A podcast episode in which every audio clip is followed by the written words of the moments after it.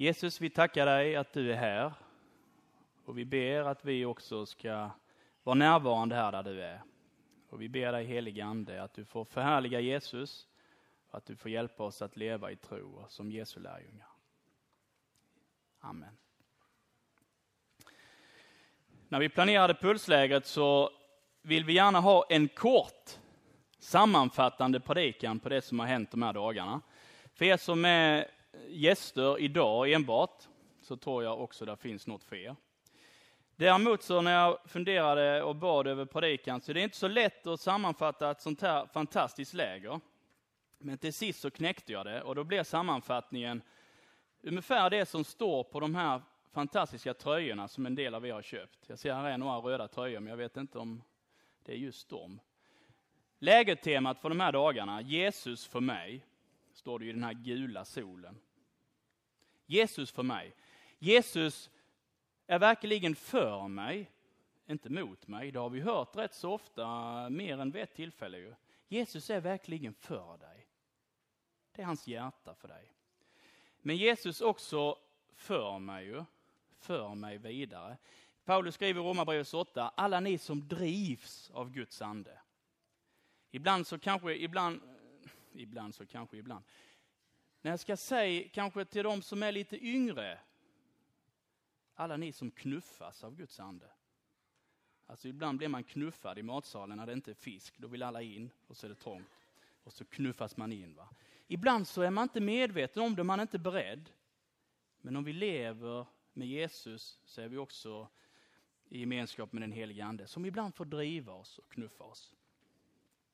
Ska man sammanfatta lägret ännu mycket tajtare så blir det det som David Nilsson har på t-shirten där som jag såg nu. Bara Jesus står det på den. Det var Puls 2010. Det var inte så dåligt tema det heller. Och det vill jag att vi ska ha med oss in, för jag kommer att läsa episteltexten som är för eh, andra årgången den här söndagen. Den här söndagens tema är goda förvaltare. Och när jag läste den texten så tycker jag den passar in på oss som har varit de här, de här dagarna. Bara Jesus. Och det vi har fått höra tydligt är att alla som vill får lov att bli räddade av Jesus. Alla som vill, det är det det handlar om. Alla som hör och som också, ja men det här, så är man välkomna till Jesus. Frälsningen är en gåva, helt oförtjänt, oavsett hur tankarna går här inne. Va? Frälsningen är färdig, Jesus har gjort det genom att dött och uppstått. Och han lämnar över den färdig till de som vill. Vi ska läsa från eh, Efesierbrevet kapitel 4, vers 20 till 28. Det står så här. Ni däremot har verkligen lärt känna Kristus sådan han är. Ni har fått höra honom förkunnas och blivit undervisade i honom enligt den sanning som finns hos Jesus. Ni har lämnat ert förra liv och lagt av den gamla människan som går under, bedragen av sina begär, och förnyas nu till ande och sinne. Ni har iklätt er den nya människan som är skapad till likhet med Gud i sann rättfärdighet och helighet. Lägg därför bort lögnen och tala sanning med varandra. Vi är ju varandras lemmar. Grips ni av vrede, så synda inte. Låt inte solen gå ner över er vrede. Och ge inte djävulen något tillfälle.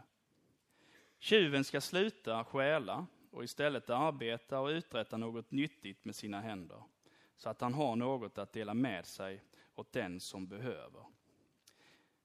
Så lyder Herrens ord. Gud, vi tackar dig. Ni däremot, börjar ju Paulus med här, har fått höra honom förkunnas och blivit undervisade i honom. Nej, ni däremot har verkligen lärt känna Kristus sådan han är. Så börjar han. Ni däremot har verkligen fått lära känna Kristus som han är. Kanske är det så, jag vet inte det. Men jag hoppas ju det. Och jag tror det. Men jag kan inte säga att det är så. Men jag tror vi är många här som verkligen har fått lära känna Jesus sådan han är. Och då har vi fått tillfälle de här dagarna, som det stod i versen efter. Ni har fått höra honom, alltså Jesus, förkunnas och blivit undervisade i honom enligt den sanning som finns hos Jesus. Om det är så att du känner Jesus, att du genom dopet och tron har fått ta emot Jesus som frälsare och Herre i ditt liv, så är det nu någonting som har hänt och det är också en förändring och det är en förändrad riktning i livet. Och det är det som Paulus kommer in på här. Han säger att ni har lämnat ert förra liv. Ni har lagt av den gamla människan. Jag ska ta lite kort om den gamla människan med. Men ni har kommit in i ett nytt liv och iklätt er den nya människan.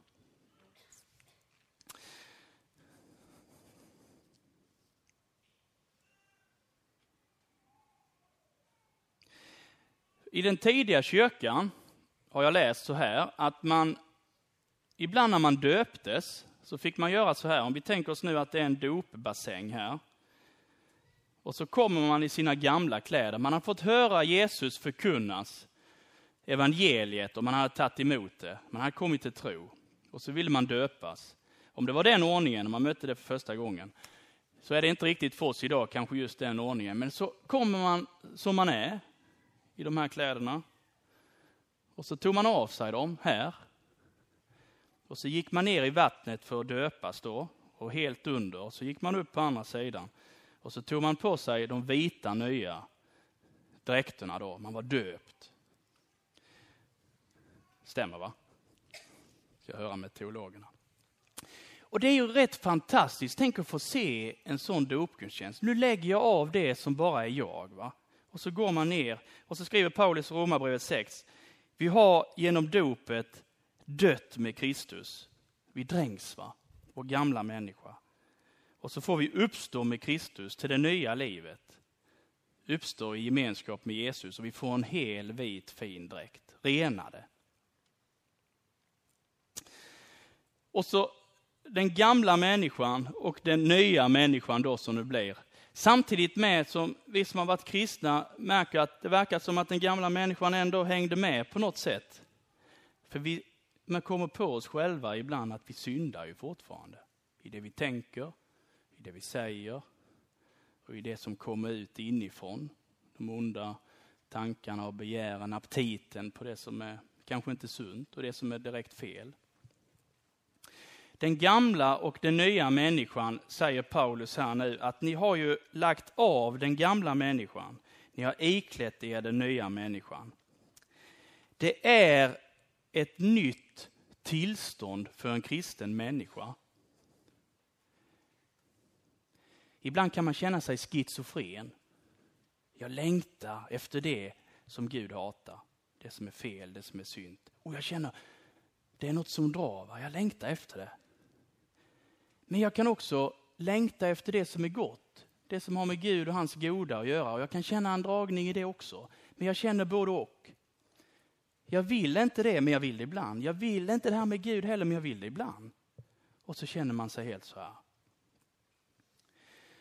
Och då tror jag det kan vara en hjälp att tänka så här.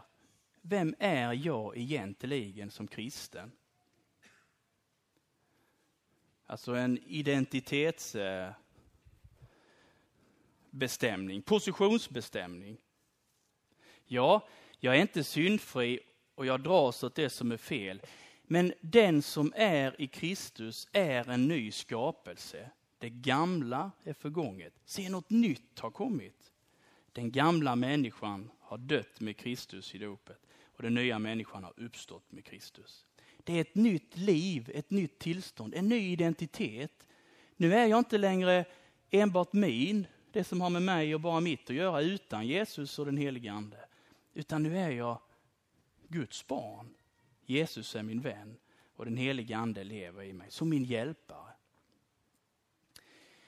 Någonting helt nytt har kommit. Och vi uppmanas på så många ställen i Bibeln att se oss själva som Guds egendom.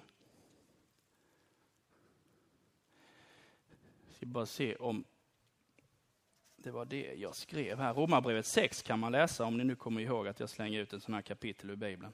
Det handlar lite om det nya livet. Paulus säger i Romarbrevet 6 också här, så ska ni också se på er själva. Ni är döda från synden och lever för Gud i Kristus Jesus. Ni är döda för synden.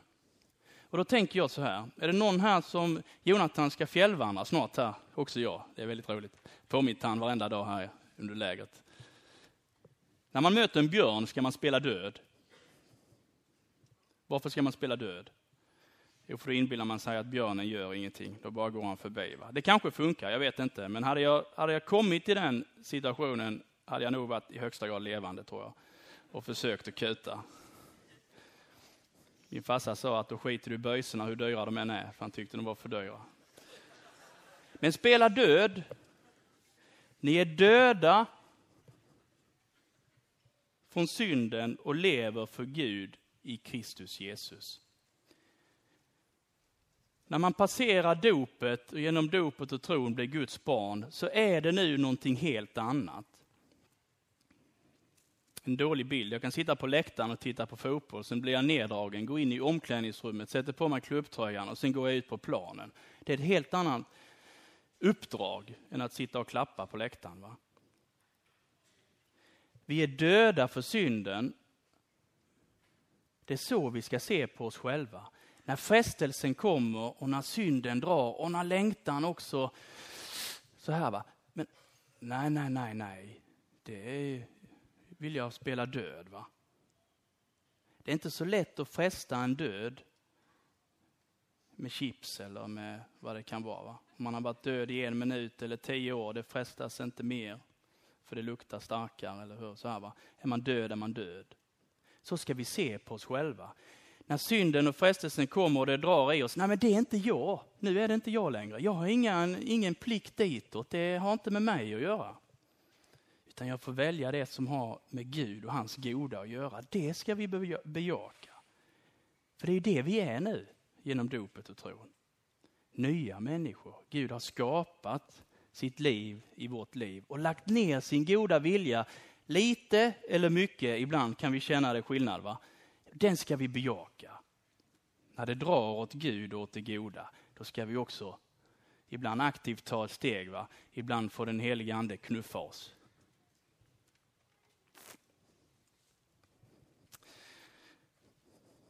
Luther han sammanfattade så här för en kristen när det gäller helgelse och växt. Vi har haft det med på lägret här ju, om helgelse och växt.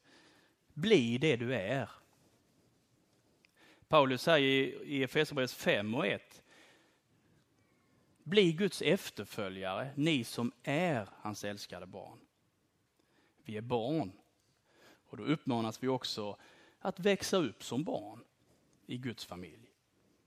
Att bli det du är, bejaka det du nu är. Till den som är i Kristus är en ny skapelse. Det gamla är förgånget, någonting nytt har kommit.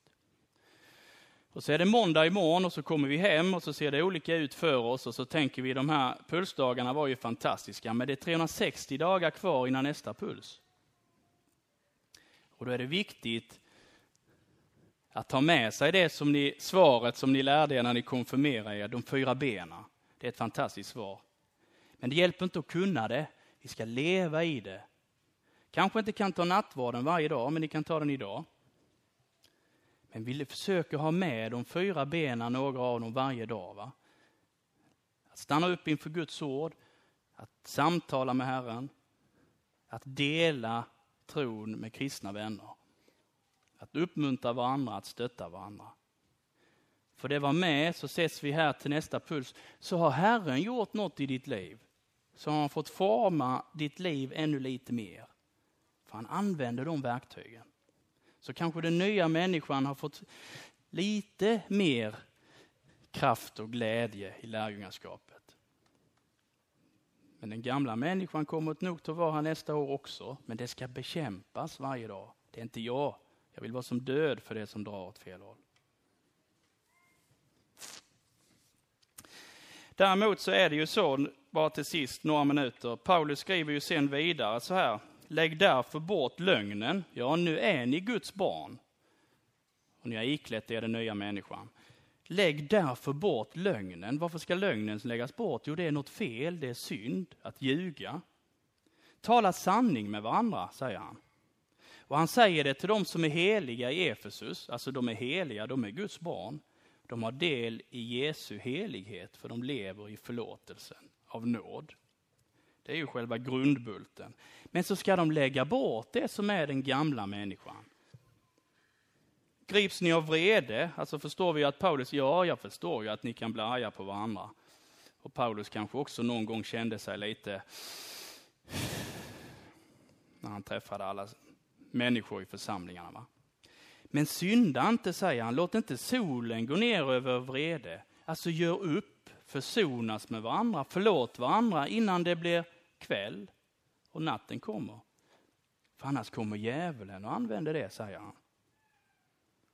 Ge inte djävulen något tillfälle.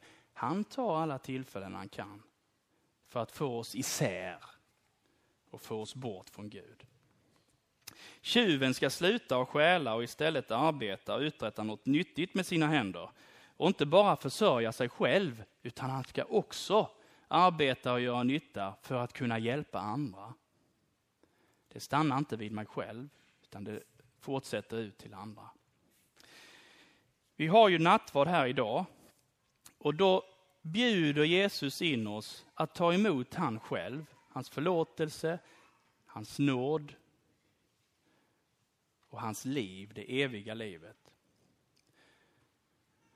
Så får vi komma med våra misslyckanden, när vi har känt dragningen åt det som är den gamla människan, mot det som är synd, och vi har bejakat den. Och vi får komma med och bekänna och säga som det är. Är det så att du ljuger? Du talar kanske inte sanning. Ett mönster där vi ljuger. Vi får bekänna det, säg som det är. Och så får vi be också om hjälp att få lämna det. Kanske är du här inne som själ, som tar saker som är andras. Då får vi också säga det och bekänna det och be om hjälp att vända om från det. Det står också i pisteltexten om Eh, vrede. Va? Är han några här inne som inte är vänner idag, som är osams? Så säger Jesus i bergspredikan att gå liksom inte fram till det heliga, till va? utan att lämna då det du ska göra och gå och försonas med din broder. Förlåt din broder, alltså förlåt varandra först innan vi går fram till nattvarden. Och det kommer inte bli lång kö här så man hinner söka upp varandra om det är så och be om förlåtelse för det som har blivit fel. Och så är man välkommen fram. Och det är nattvarden som är öppen för, för dig som behöver Jesus. Du som är syndare och behöver Jesus. Så är Jesus för dig. Hans armar är så här. Va? Så får vi bekänna vår synd inför Herren i tystnad och sen leder Fredrik oss i en syndabekännelse.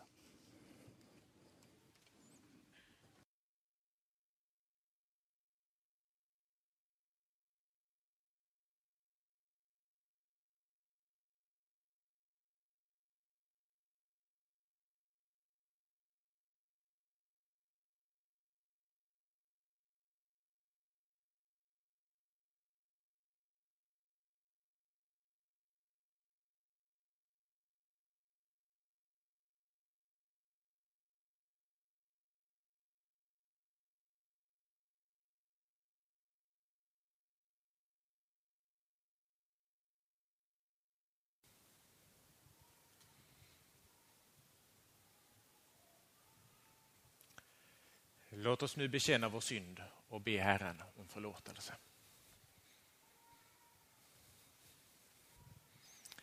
Gud, var mig nådig i din godhet. Tag bort mina synder i din stora barmhärtighet. Det är mot dig jag har syndat och gjort det som är ont i dina ögon. Vänd bort ditt ansikte från mina synder och befria mig från min skuld. Skapa i mig, Gud, ett rent hjärta och gör mig på nytt frimodig och stark. Driv inte bort mig från ditt ansikte och tag inte din heliga ande ifrån mig. Låt mig åter få glädjas över din frälsning och hjälp mig att villigt följa dig. Herre, hör nu varje hjärtas tysta bekännelse.